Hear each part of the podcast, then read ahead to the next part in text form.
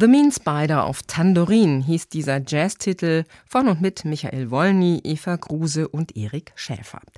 Eine Spinne tauchte auf in diesem Musiktitel und das sollte einem eigentlich stutzig machen, zumal es bei uns um Seide geht und die wird bekanntermaßen von Raupen produziert. Doch wer Seide sagt, muss auch Spinne sagen. Spinnenseide ist das Bioprodukt der Zukunft, nicht nur in der Medizin. Was es damit auf sich hat, erklärt mir gleich Thomas Scheibel. Hallo, Herr Scheibel. Hallo, wunderschönen guten Tag.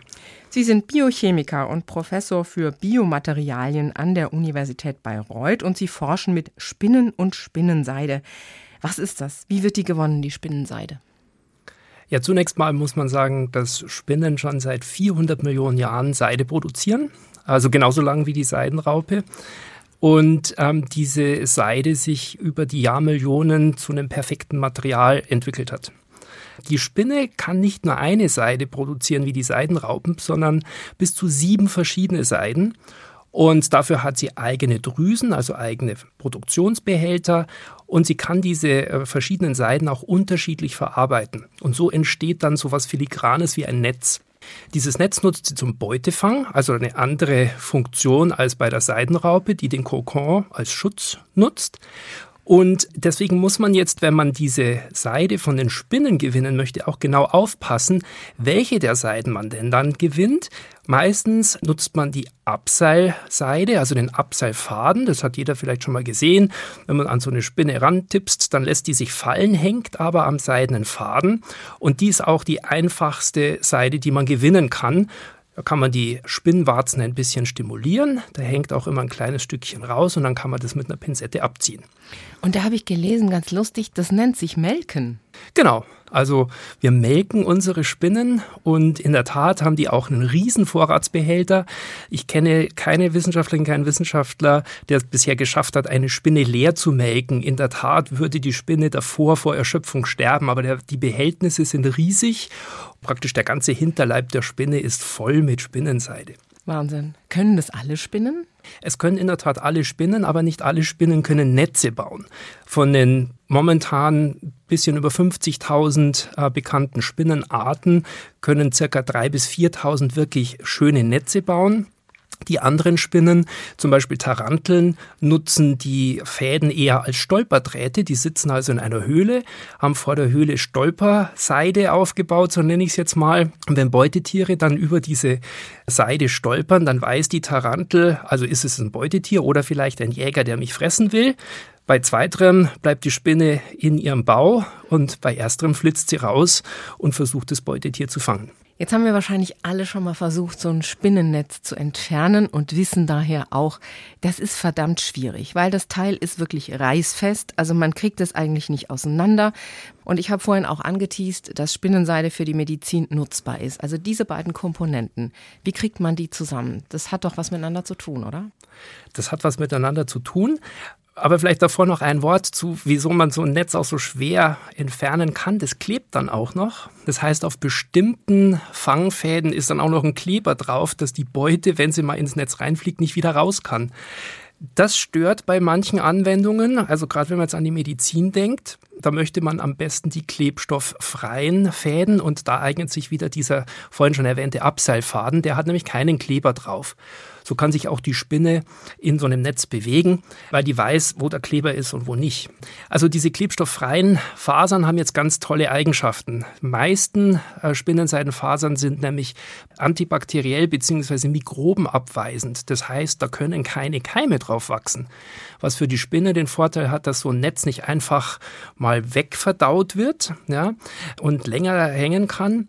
Aber für die Medizin natürlich den Vorteil hat, dass diese Materialien per se schon mal sowas Ähnliches wie nicht ganz steril sind, aber keimfrei.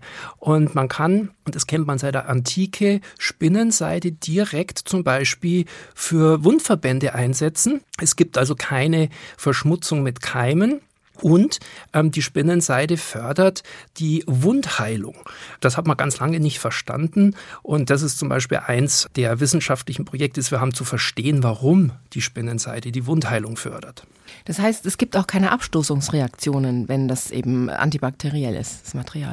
Genau. Also das ist eine der Beobachtungen, die wir gemacht haben. Die Spinnenseide, eigentlich ist es ja für unseren Körper ein fremdes Molekül, ein Fremdstoff.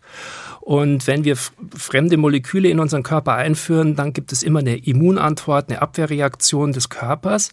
Bei Spinnenseide ist es überraschend, bei den meisten Spinnenseiden muss man sagen, ist es überraschenderweise nicht der Fall. Die ist sozusagen unsichtbar. Die Oberfläche der Spinnenseide ist so konstruiert, dass unsere Immunantwort sozusagen da kein Problem drin sieht und nicht darauf reagiert. Es gibt also keine Entzündungsreaktionen, es gibt keine Abstoßungsreaktionen und das macht die Spinnenseide jetzt wirklich sehr interessant für medizinische Anwendungen. Dann müssen wir uns jetzt eigentlich nur noch fragen, wo kriegt man die her, wenn die Spinnen, ich habe nachgelesen, nur 15 Minuten, glaube ich, gemolken werden können und vermutlich auch lange brauchen, bis sie diese Menge produzieren, die sie in der Medizin benötigen würden, oder? Naja, die Medizin ist da noch ein, sage ich mal, dankbares Anwendungsgebiet, weil die Mengen nicht ganz so groß sind. Bei Textilien ist es schon was anderes. Es gibt zum Beispiel in einem Museum in England einen Seidenschal aus Spinnenseide. Der hat 2 Quadratmeter und dafür mussten 75 Arbeiterinnen und Arbeiter 4 Jahre lang 1,5 Millionen Spinnen melken. Nur, dass man mal so eine Vorstellung hat, wie viele Spinnen man braucht für 2 Quadratmeter Stoff. In der Medizin brauche ich weniger. Und es gibt natürlich die Möglichkeit, und da gibt es 2 bekannte Labore in Europa, eins ist in Hannover an der Medizinischen Hochschule und eins an der Technischen Universität in Wien, die sich wirklich damit beschäftigen, Spinnen zu züchten, um die Spinnen zu melken und dann die Spinnenseide zum Beispiel für die Nervenregeneration einzusetzen. Da brauche ich wirklich geringste Mengen und das kann ich mit so einer kleinen Spinnenfarm ganz gut bewerkstelligen. Wird dieses Seidenspinnenprotein, es ist ja ein Protein, auch vermarktet? Finde ich das auch, weiß ich, im Drogeriemarkt oder so wieder? So, jetzt kommen wir zu den Problemen bei der Herstellung. Also Spinnenfarmen funktionieren im ganz kleinen Stil. Wenn ich das jetzt im großen Stil machen möchte, dann funktioniert das nicht mehr gut. Die meisten Spinnen sind Kannibalen. Das heißt, die fressen sich gegenseitig. Die Qualität der Spinnenseide ist in der Gefangenschaft nicht ganz so gut wie in der freien Wildbahn, weil natürlich die Eigenschaften auch nicht benötigt werden, die sie in der freien Wildbahn benötigen. Deswegen hat man sich überlegt, ob man diese Spinnenseide vielleicht auch ohne Spinne herstellen könnte. Und die ersten Überlegungen dazu gab es vor über 40 Jahren, in den 1980ern, mit Hilfe von Biotechnologie andere Organismen, in dem Fall Darmbakterien, dazu zu bringen, die Moleküle herzustellen und danach, wenn das klappt, diese Moleküle in einen Faden zu verarbeiten. Und lange Rede, kurzer Sinn, nach 40 Jahren, wir haben das geschafft. Wir haben vor 20 Jahren ein Verfahren entwickelt, das uns das ermöglicht, mit Hilfe von Bakterien, von Darmbakterien, diese Moleküle im großen Stil, also wir sprechen jetzt von hunderten Tonnen pro Jahr herzustellen. Und wir haben auch ein Verfahren entwickelt, das dann in Fasern zu verarbeiten. Und auf Ihre Frage zurückkommend, diese Materialien, diese Moleküle, die gibt's zu kaufen. Und wir können die Seide eben entweder als Faser verarbeiten, dann hat man entweder medizinische oder Textilanwendungen. Oder man verwendet nur die Moleküle und die haben auch interessante Eigenschaften, die man dann zum Beispiel in Kosmetika nutzen kann. Und derzeit gibt es weltweit viele Produkte im dreistelligen Bereich, die mittlerweile unsere biotechnologisch hergestellten Seidenmoleküle enthalten. Wahnsinn. Also Spinnenseide, ein Produkt der Zukunft, ob in der Medizin, in Kosmetika oder auch für Textilien. Mit dem Biochemiker Thomas Scheibel von der Universität Bayreuth sprach ich über Forschung an der Spinnenseide und deren Anwendungsmöglichkeiten. Vielen Dank, Herr Scheibel. Danke, dass Sie Zeit für uns hatten. Ich bedanke mich für das Gespräch. Sie hören die Matinee in SWR 2, heute einfach glänzend, Seide. Und bei uns geht es nun weiter mit Musik von Ignaz Lachner.